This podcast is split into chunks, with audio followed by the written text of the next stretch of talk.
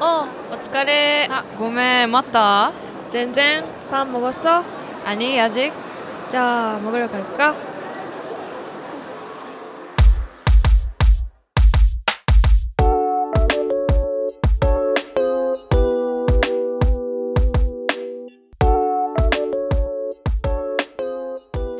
안녕하세요.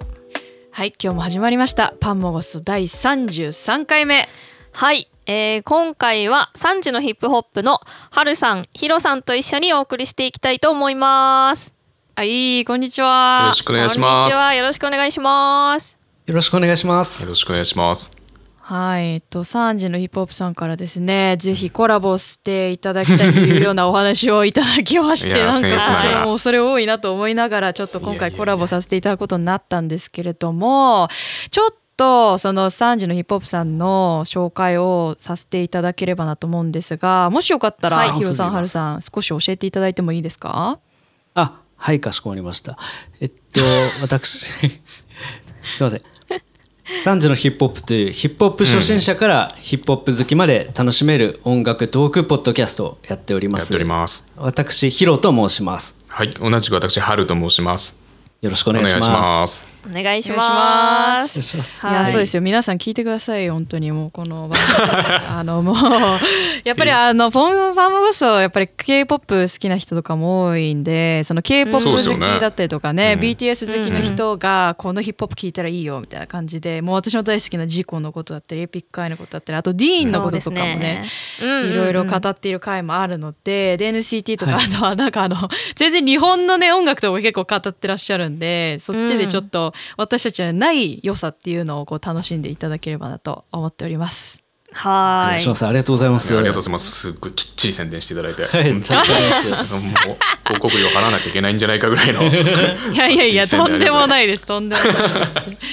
はいでは早速なんですけれども、今回は、えーっとついにですねパンマゴッセでこの BTS 会ということで BTS について語っていきたいと思っております。はい、そうなんですよちょっと前回、えっと、この収録の前に、えっと、3時のヒップホップさんの方のエピソードに行っていただけると、ヨジャドル会っていうのがあると思うので、ちょっとその流れも踏まえつつ、ちょっと今度はうん BTS のお話をしていこうかなと思っていまして、はいっていう流ありがとうごれですねざいます。はい。もしよろしければ、続けて聞いていただけると。はい、はいぜひともよろしくお願いいたします。お願いします。はい、ははいい、そうですね。概要欄のところからね、リンクでちょっと飛んでいただいてということで、そうですはい。ね。はい。で、今回、その、この2つのポッドキャストの,、うん。あのコラボで話せるすごい利点として、そのうん。私たちパンモゴッソ女性目線で見た BTS と、うんうん。3時のヒップホップさんの男性目線で見た BTS の魅力についてとかも話していきたいと思ってて。うんうん。うんうん。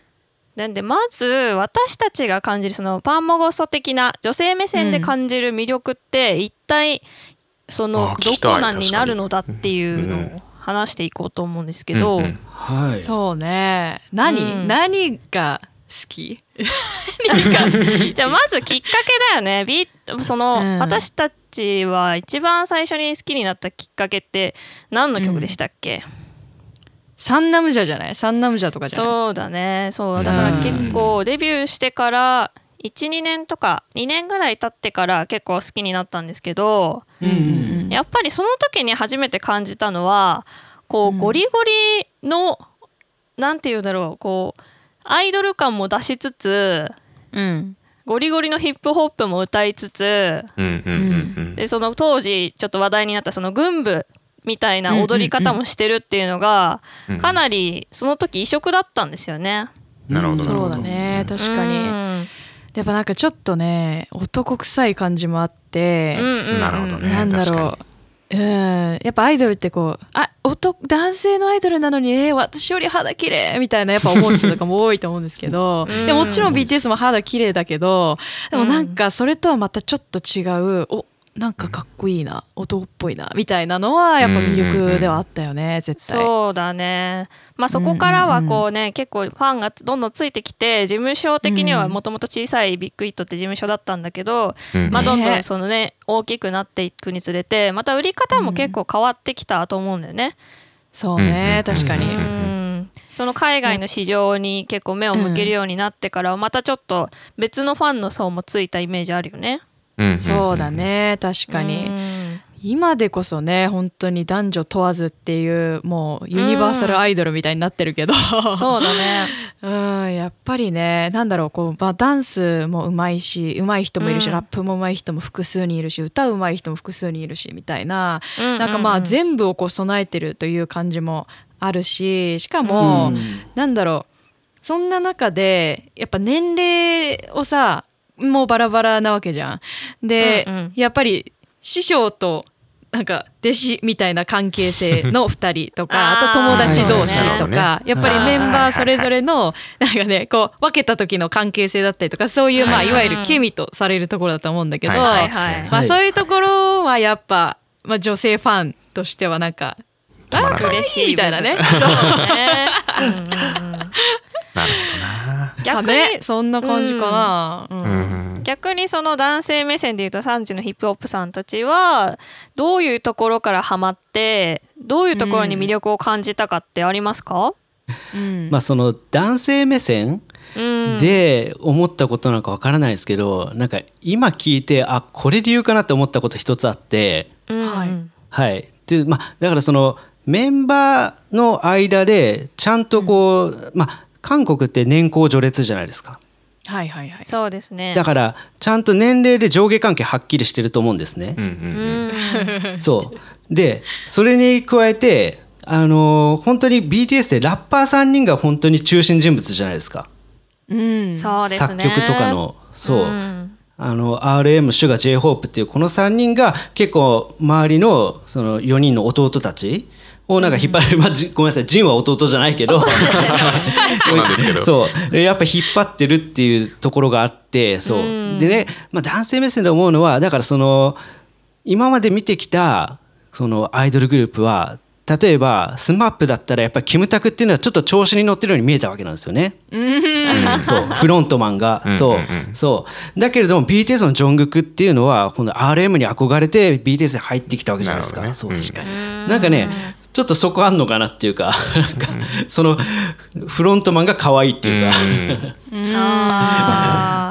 なんかお二人も言ってた言ってたところと結局一致一致しちゃうんですけどなんか可愛さとかっこよさのバランスみたいなのがあるかなと思ってて。ありますね。なんか他の男性アイドルって多分あ他の男の男性の皆さんが共感してくださるか分かんないですけどちょっと可愛すぎるとこあったりするんですよね。あん。なにこう一緒にねベタベタするかなって思うのを見るとうんちょっとこううんこうシーンってしちゃうとこあるんですけど、はいはいはい。BTS はそういうとこありつつも普通にあかっこよ男としてかっこよって思うところが結構多め、まあ、特に後期っていうかはあるのかなっていうのはすごい思いますけどね。なるほどなるほど。うん。うん確かに。そうかもね。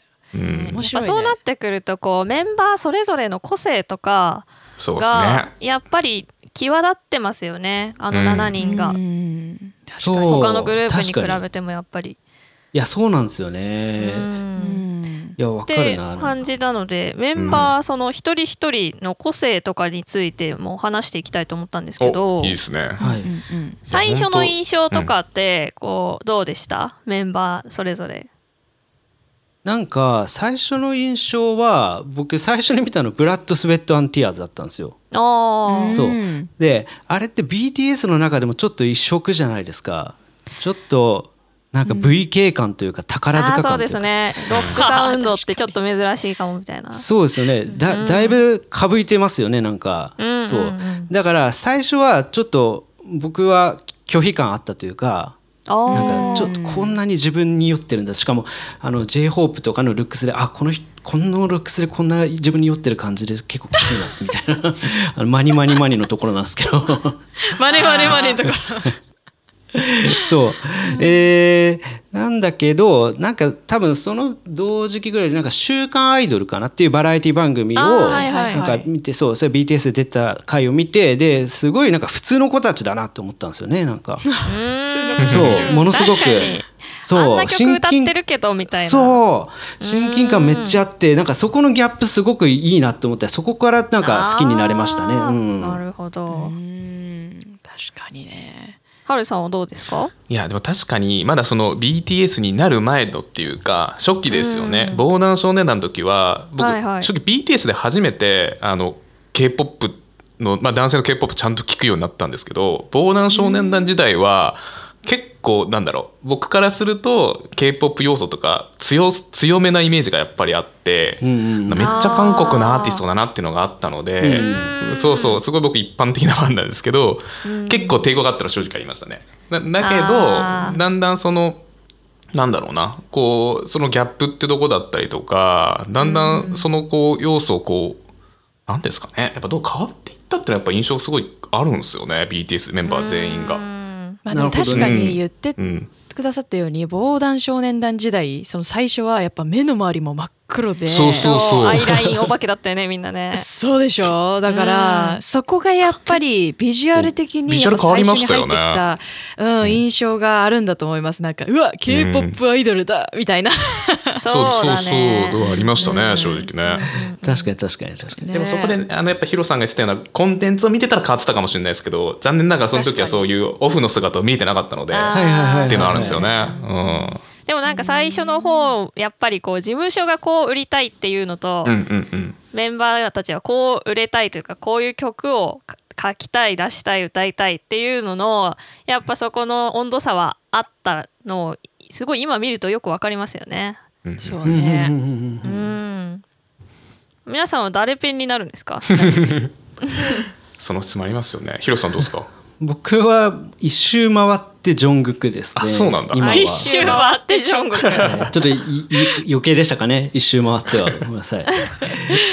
でもなんかみんそうそれぞれ好きだった時期があって今はジョングクって感じではい。なんかなんだろうな。僕やっぱりグックの歌いか歌声好きですね、うんすごく。いやーそうですよね。うんわかるわかる。うん。まあ BTS でイメージできる声って多分ジョングクの声だと思っていて。いや私もそう思います。そうですねそうですよね、そうそう。なるほど。そう、でジョングクの声ってすごい僕的には R&B 向きだなと思ってるというか、ああそうですね。そう。あのーで洋楽のカバーとかもすごい上げるじゃないですか、うんそう、上げてますそう。いやもうあの感じとかめっちゃ好きですね、うん。なんかすごく、お二人いかがなんですか？ちなみにお二人は。ミキちゃんはテテだよね。徹底ですうねんまあ一周回ってみんな好きですけどね。まあまあ。そうですよね。一周回ってね、うんでも私も最初なんかうわテテかっこいいみたいになってあーでもジョングクもいいなとかいろいろいろいろ言って、ね。うん。ででなんかそのうちえなんかホビってもしかしたらめちゃくちゃかっこいいかもみたいなフェーズに行ったりしてそうねで最近はグクにハマってます。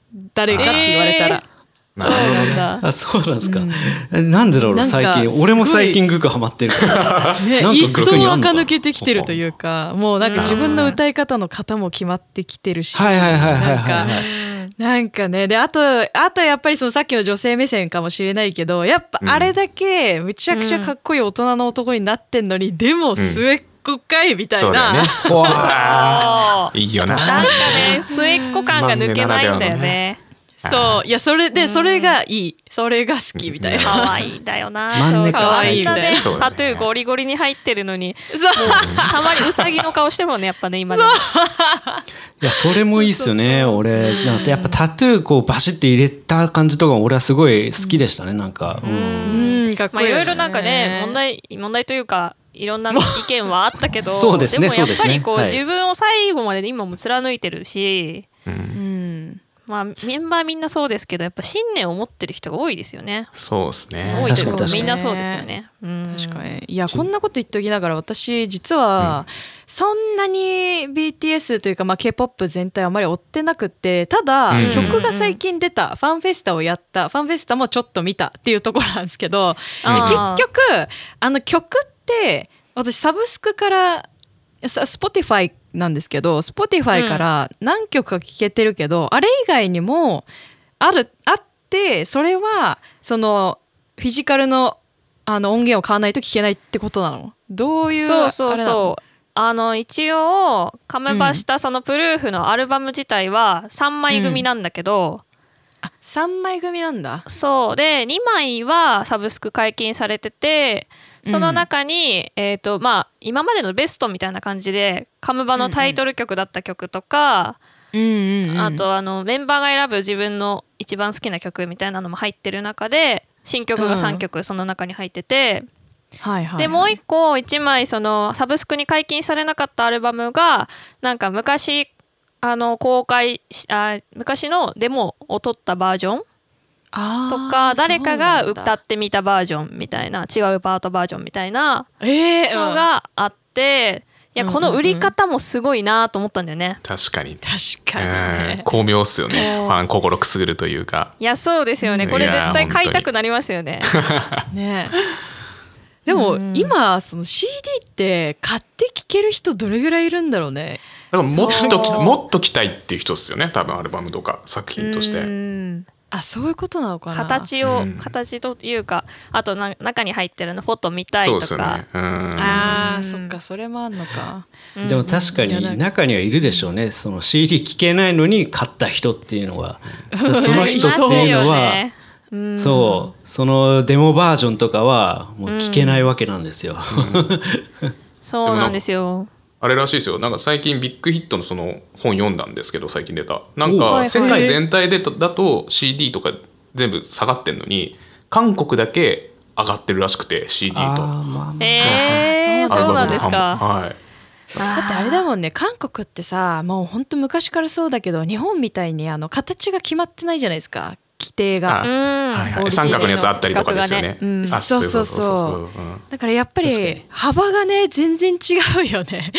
な。んかそのデザインもそうだし。欲しいって思っちゃうよね。うん。そうそう、うんなんかただのあの日本にある CD の形して中にちょっと写真があってじゃなくてなんかもうそのトレカだったりとか、うん。遊びポスタ心があーだったるというかりとか、うん。そうですよね。そうそそう。そうれが面白いですようね。ん。そうなんだよね。うんうんうんいやだから私それ聴けてる曲がさ合ってればだけど「RunBTS」と「Yet to うんう Come ん」の2つが曲。Spotify で聴けてるんだけど、その新曲としては。それ以外にも新曲あんのかな、あそうもう一曲あってえーっと、うん。なんだっけ「For フォー For You You Youth はいうん。ですね。そうなんだ。そう多分 Spotify でも聴けるはずなんだけどあそのね「For Youth」ってやつだけ3枚目のアルバムに入ってるんだけど、うん唯一サブスクに解禁してる曲なんでね。はいはいはいはい。そうなんだ、うんあ本当だあったわこれだけそうなんですないなあと、ボーンシンガーが初音源化ですよねあれは。そうなんですよ。もう、ボーンシンガー大好き人間からしたら、本当に嬉しいこと大好きですね、あれ人間なんだ。。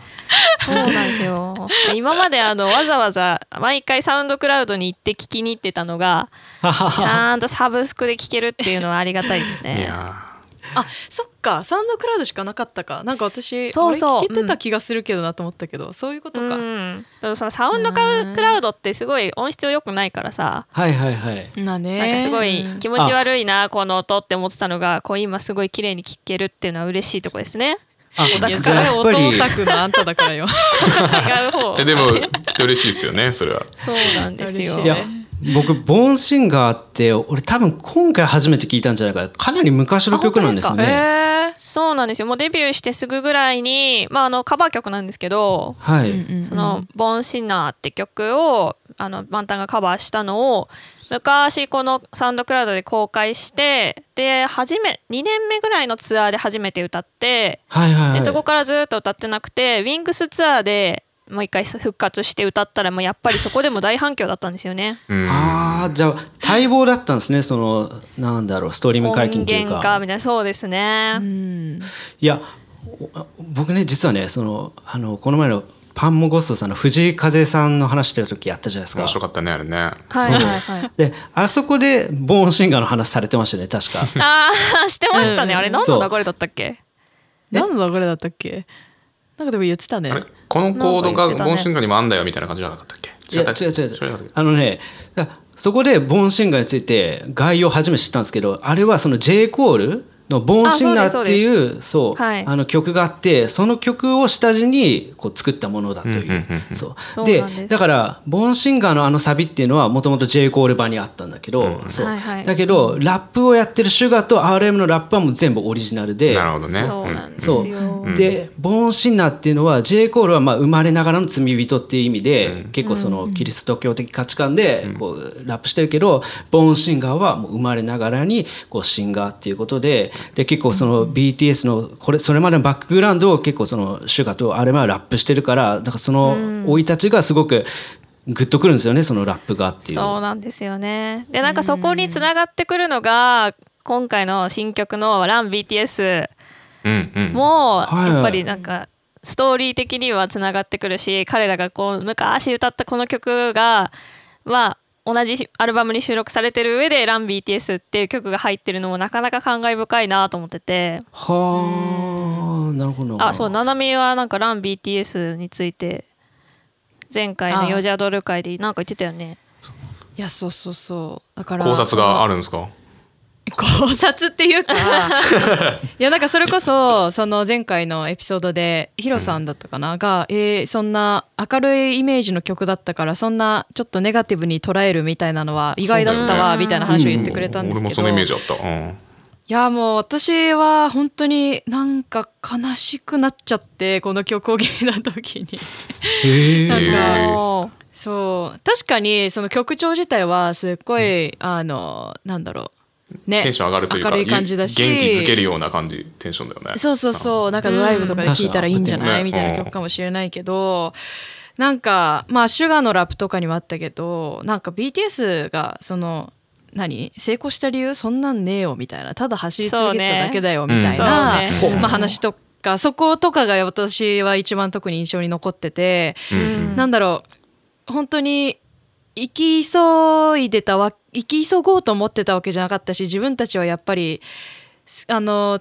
シンプルに歌うのが好きだなとかっていう気持ちでやっぱり最初は始まっていたけどなんだかうん。いつの間にかファッとこの10年終わっちゃってみたいな。うんうんうん。で走り続けてやっと今地に足つけたみたいな、うん。そのすっごい肩をなで下ろしてるような曲なのかなってすごい思ったんですよ私はね。うんそうですね。燃え尽き症候群みたいな曲だったんですね。まあ燃え尽き症候群みたいな。まあ言うたらそうかもしれないですけどなんか逆になんだろう。わまあなんだろう。ファンとしてはそんなにこう追わなくなった今の私だからこそ思うのかもしれないですけどよかったねっていう気持ちいやでもだったんですよね。そんな聞いて感じですよね。一番最初の感想が。今なんかうん。役見ながら聞いてますけど、確かにはい。本当めちゃくちゃ頑張ってきたんだなみたいななんかこう、うん。必死でやってきたんだなっていうのがダダ漏れしてるというかいやそうなんですよ。うん。でそれもなんだろうこう自分で舵を切ってやってきたっていうよりかは本当に流れる速い水の中を一生懸命もう手を動かして泳ぐしかなかったみたいななんかそういうようなやっぱイメージがすごく伝わってくる曲ででしかもそれをこうまた明るく歌ってるっていうのがなんだか切ないなって思ってすっごく悲しくなっちゃって。本当ですね。あー確かに。なるほどね。そう。でそれでまた「うん Yet to Come で」うんなんだろう。自分らはまだこれからだっていう風にそこでなんだろう逆にポジティブにめちゃくちゃ歌ってて、ね。しかもうん自分たちに言い聞かせてるようでありファンたちにもこうこれからだからあのみんなも自分のためうんうにん前を向いた生きていこうねっていうメッセージにうんもなっていて。うん。本当にもう総括して、私はこの2つしかちょっと新曲聴けてないんですけど、なんか本当にまとまったなみたいな。ありがとう今までみたいな、まあ、あとはもう私も自分で頑張るよみたいな。なるほどね。そう。どね。っていう本当にそういう心からそういう気持ちにさせてくれたなっていう曲だったうん。なあそうですね。そうそうそうすいません喋りすぎちゃったな、う んいやいやいやいや。そのななみが聴いてないもう一曲があるんですけど、それは「フォーユースって曲は完全にもうアーミーに向けた歌って私は思ってますね。うん。あそうなんだ。うん、なんかそのイントロがねそもそもあの「ヤング・フォーエバー」っていう曲の昔のライブ映像のね、イイントロか何かをそのまま使ってるんですよね。だからこうアーミーの声が入ってるんですよ。イントロに。そうなんですよ。でそのもうあのあなたあなたのためというかもう完全にアーミーに対して今までありがとうみたいな曲であり、うんうん。でもその Yet to Come に関しては MV がその今までの第一章の終わりを告げるようなイメージが結構多くて、うんうんうん。そうだね。なんか歌謡年歌の伏線回収みたいなのがすごい張り巡らされてたみたいな。なあ張り巡らされてたんだ、全然気づかなかったですね、うん。なんか。そうなんだ。もうアーミーといえば考察好きだからね。そうだよね。うんうんうんうん。そうなんだよね。そっか。フそうなんです。ァンに向けなんかまあ、うんうん昔のその MV のなんか一部分がどんどんどんどんこう積み重なっていくからもうアーミーからしたらもう鳥肌もんみたいなそうですよね。MV だったんですよね。そうか、ねななんかあんまり私はその考察するするとか言ってきながら実はあんまりしない人なんだけど。そう。だけどあの一番印象に残ってるのはやっぱあのコンテナかなと思ってて。ああそうだね。あのコンセプあートねやっぱ「I need you」でやっぱこう、うん。なんだろう。あんまりいろんないいろんな方面で恵まれてないかわいそうな男の子たちがなんかうん。一緒に集まるとやっぱ楽しくいられるみたいななんか、なんかそういうイメージのやっぱ MV で、うん。でまあコンテナとかであの秘密基地みたいな感じでこう遊んでるみたいなのをでその時から今を比べた時にみんなもう本当にまあ最後のシーンとかもそうだけど、うん。その同じ場所にいるけど違う景色が見えてる今の俺たちみたいなのうんがすごい伝わってきて、なんか、うんああ成長したしもう もうそっかよかったねみたいな幸せになったんだねみたいな。完全に送り 送り出そうとしてる。って私は思ったね。そうですよね。MV とか見て3時のヒップホップさんとかどう思いました？いやこれが、まあ、ちょっと後でも触れると思うんですけどあの、結局ファンフェスタでこう、うん。発言があって、活動休止なのかっていう余波が広がったわけじゃないですか。なんかはいはい。そう。ただ僕気になったのがなんかそのあのミュージックビデオを見てなんか予測はしなかったできなかったのかなってところなんですよ。それかまあ予測した上であんあれやっぱりショックだったのかっていうところなんですけど明らかにあの MV はああもうなんか一旦 BTS 落ち着いていくんだなって感じたんですよ なんか全然リリックの内容も全然見ないで、うんそう曲調だけでなんか感じたんですよねなんかそう。うん。区切り感が。まあそう区切り区切ってなだなんかそれこそそのなんだろう歌謡年歌からこう続いたあの青春シリーズっていうんですかね、うんなんか。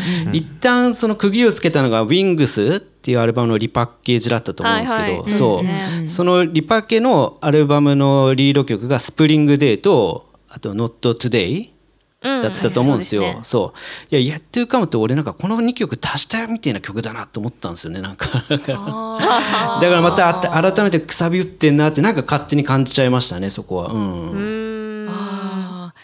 でもどうなんだろうね。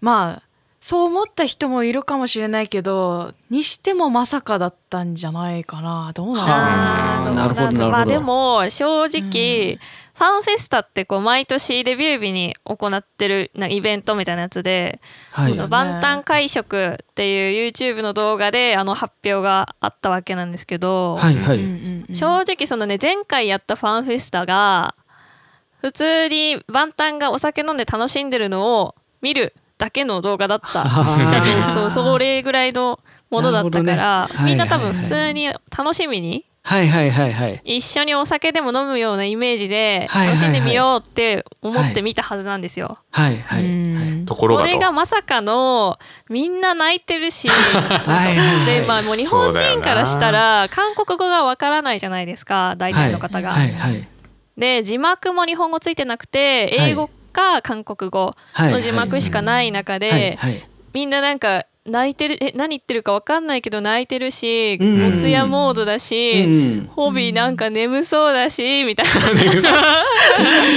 もう結構そのお気楽に見るつもりだったのに、うん。なんかとんでもないことになってるぞみたいな空気だったんですよなるほどね。そういうことか。最初そうですね。確かに。うん。うん。もう私もまさにそれの一人でもううん。ビール買ってきて9時になったらよっしゃ見るぞと思ってこう意気揚々と見てたらなんかどんどん暗い雰囲気になってきたから えちょっともう飲めないわみたいな。減らないビー。ルがだったんですよね。そっか。あいやそれはそうなんですね。そっかそっか。そういうことか。うん。そうなんですよ。だからその活動休止になっちゃったっていういうなんか一回騒動があったじゃないですか。はいはい、うん。あれもそのなんか多分韓国語ので書いてあることというよりは英語の字幕がはい。ちょっとやっぱり韓国語のニュアンスと違ったみたいで、ああなるほど、うん。そのちょっとお休みをするみたいな多分単語が単語か何かがあったから活動休止みたいな感じで話がどんどん広がっていっちゃったんじゃないかなって私は思ってますね。あなる。ほどすれ違いでそうか。なんかそそのメンバーたちはちょっとこう立ち止まる小休止ぐらいの感覚では話した発言がファンに一部のファンにはもうこれから BTS 見られないみたいな風に受け取られてしまったみたいなそうなんそういうですよね。すれ違いがあったってことですね。うんうんうんそうだからうんもうすごいみんな置いてかれちゃう感がやっぱ日本人は特に多かったですねそのファンもいっぱいいるしまあでも韓国語わからない人が大多数だからもうなんかどこからも置いてかれちゃってる陸のことにのアーミーが多かったんですよね その日は。ああそういう感じなんだ。なるほどね。うわー。なんかなんか結構辛いなそう、アーミーの気持ちになったら今すごく 辛いことだなって思いました。はい、そうなんですよ。でまあ次の日とかすぐなんかもういや活動休止じゃないのになんでこうなってるんだってこうメンバーも思ったみたいであはいはいなんかあのグクがインスタライブじゃないな、なんだっけな、あのビバース V ライブかな、あはいはい。あはい。ビバースかな？がなんか上げてくれたりして、うんうんあやっぱそうだよねみたいな感じにすぐ雰囲気は持ち直したんですけど、うん。やっぱ一回落ちちゃった気持ちはみんななかなか沈みまくってましたね。取り返しのつかないレベルまで。そうだようねん。そうですね。でもまあでも割と早い段階でもうグクとかもねもうチャーリー・プースと曲出してるしなんかそう。も兆しうもうがこれからはね、うん。やなんか立ち止まるというよりかはもうそれぞれやっていくよみたいうんうんうんうなん感じだよね今うんは。うんうん。なんかもう思ったより早いよねみんな出すスピードが。うんホビーももう出すもんねいや早い。うんううんんいやそうだよねそう思って LINE ニュースとかにもさなるからさやっぱ BTS のレベルだとさ、うん追ってないね私も見るよねそりゃ。うんうんうんうん。そうなんですよねその僕そのこの回撮る前に、えー一緒にやらせていただいたその3時のヒップホップで、えーパンモゴさんとコラボした時にあのーはい。軽く話したんですけど結局ちょっと今もっとこうピースな感覚っていうのが k p o p ファン必要なんじゃないのかなってこう思ったのがうん。そのファンフェスタですごいショック受けた人がいたわけじゃないですか。なんかすれ違いが原因だったとはいえね。そうそう。はい。たただその BTS ほどの規模のファンダムになるとなんかそのもう悲しいって思いをちょっとこう SNS とかで流しちゃうだけでそれがなんかこうニュースとかになってなんかなんかファンがヒステリー起こしてるみたいななんかそういうう伝わり方しちゃうんですよね社会に。なんかそう。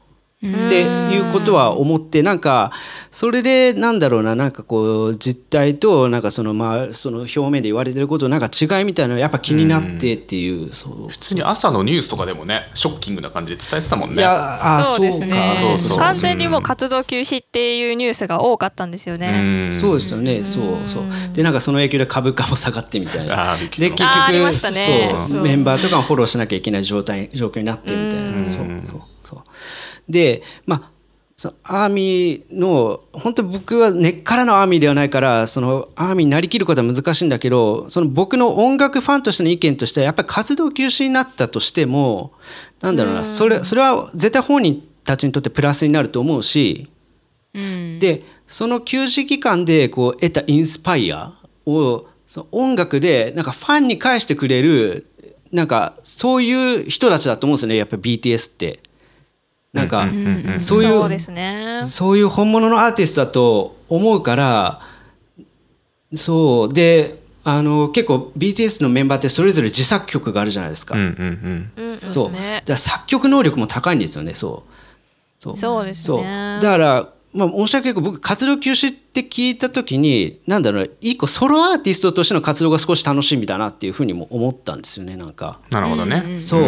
そう。やっぱそうやって前向きに捉えるなんか方法もあるんじゃないのかなともちょっと思ったっていうのはありますよね。あまりになんだろう、まあ、僕もそのすれ違いのこととかあんま知らなかったからっていうこともあるんですけど、さっきも言った通りなんとなく「家っていうかも」の MV 見て予測はできたことだったんですよね。なんだけどなんかその活動休止っていうそのワードだけでそのみんなの不安がなんかこう伝染していくような感じがしてそれはちょっと僕の中ではあのなんだろうななんか先に進めなくなってるというか k p o p っていうその業界がなんかそれを感じてしまいましたね。そうそうそうそうそうそう、うん、確かにこうソロ活動をするよってこなんだろう喜ぶ人よりもやっぱグループとしてなくなってしまうかもって不安がある人の方が圧倒的多数だったわけですもんね。そうだったんですよね。僕も最初聞いた時それ思ってさっき「フォーユースがさ、うん、アーミーに向けてあの言った曲なんじゃないかってお二人言ってたけどあ僕それで、うん、あそうなんだと思って僕なんかメンバーに向けてお互いに言ってんのかなとか思ったわけよ。そうするともう「さよなら」の曲に聞こえちゃうわけ。あなるほどでそうであマジかビそうなんだと思って結構しょぼんとしたんだけどなるほどね。そっかアーミーに向けていった曲だと、まあ、もうちょっと希望あるのかなって今聞いてて思ったな。なんか俺メンバー同士かと思って思ってましたね。ああメンバー同士なんですかね。メンバー同士だったらちょっとなんかなんか区切りっぽい曲になっちゃいますね。確かにそう考えるとなかなか泣けちゃいますね。そう。か確かに。うんでもどうなんだろうね。なんか私個人としては、うん、そんなに多分考えてないんじゃないかな、あなるほどね。逆に。まあねこうまた考察のしすぎ感がもう。うんだそんな気がする。なんかもしだって自分の立場自分の立場っていうかもし仮にね、うん、あの生活をしてて、うん、あそろそろみたいな感じになったとしたら一旦休もうみたいな、多分そのくらいのノリな気がするんだよな。でそれでまあそれぞれでまあ好きなことやりたいっていう気持ちも出てきてるし、まあ、その曲を作れるメンバーも多いからっていうのもあるから、ね、ここでいろんな、まあ、海外のアーティストとかもコネクションができて、まあ、いろいろやれることをやってでまたまたグループでやりたいっていう時が来たらまあ集まろうぜくらいで、一旦一旦解散みたいな。なんかなんかそのぐらいのノリな気がしちゃうんだけどね、確かにそうあってほしいし、うん、そうかもしれないですね、ね、でもなんか正直あんまりこういうふうにちゃんと公言してくれるアーティストって初めてじゃない、うんうんうん、僕たちちょっとアーティストそのグループとしてより個人にちょっとシフトしてきますなんていうアーティスト今までいなかったよね。まあね、うん、あまあなんかねちょっとこう引け目があるというか、うん、そうやって言っていいのかな？みたいなさやっぱファンを裏切ってしまうのかな？みたいなやっぱ考えはよぎるんだろうねきっと、うんうん、だからむしろ親切なのかもしれないとか思って確かに確かに。誠実ではありますよね。誠実なんでしょうね、それね。そうね。いやまあでもこれからが楽しみですねある意味。ね、なんかもうみんな結構気持ち切り替えてこれからが楽しみっていう風になってきてると思いますよね。いや本当に。なことですね。そう、それ素晴らしいわ。うん、そうですね。まあこんなところでちょっと今回は締めたいと思います。はい。はい、三時のヒップホップさんありがとうございました。ありがとうございました。ありがとうございました。はい、では最後はいつもの掛け声で終わりたいと思います。はい。ちょっと良ければ三時のヒップホップさんも一緒にやってください。あ、ありがとうございます。いいんですか。お願いします。ありがとうございます。はい、では行きます。오늘은여기까 지。 안녕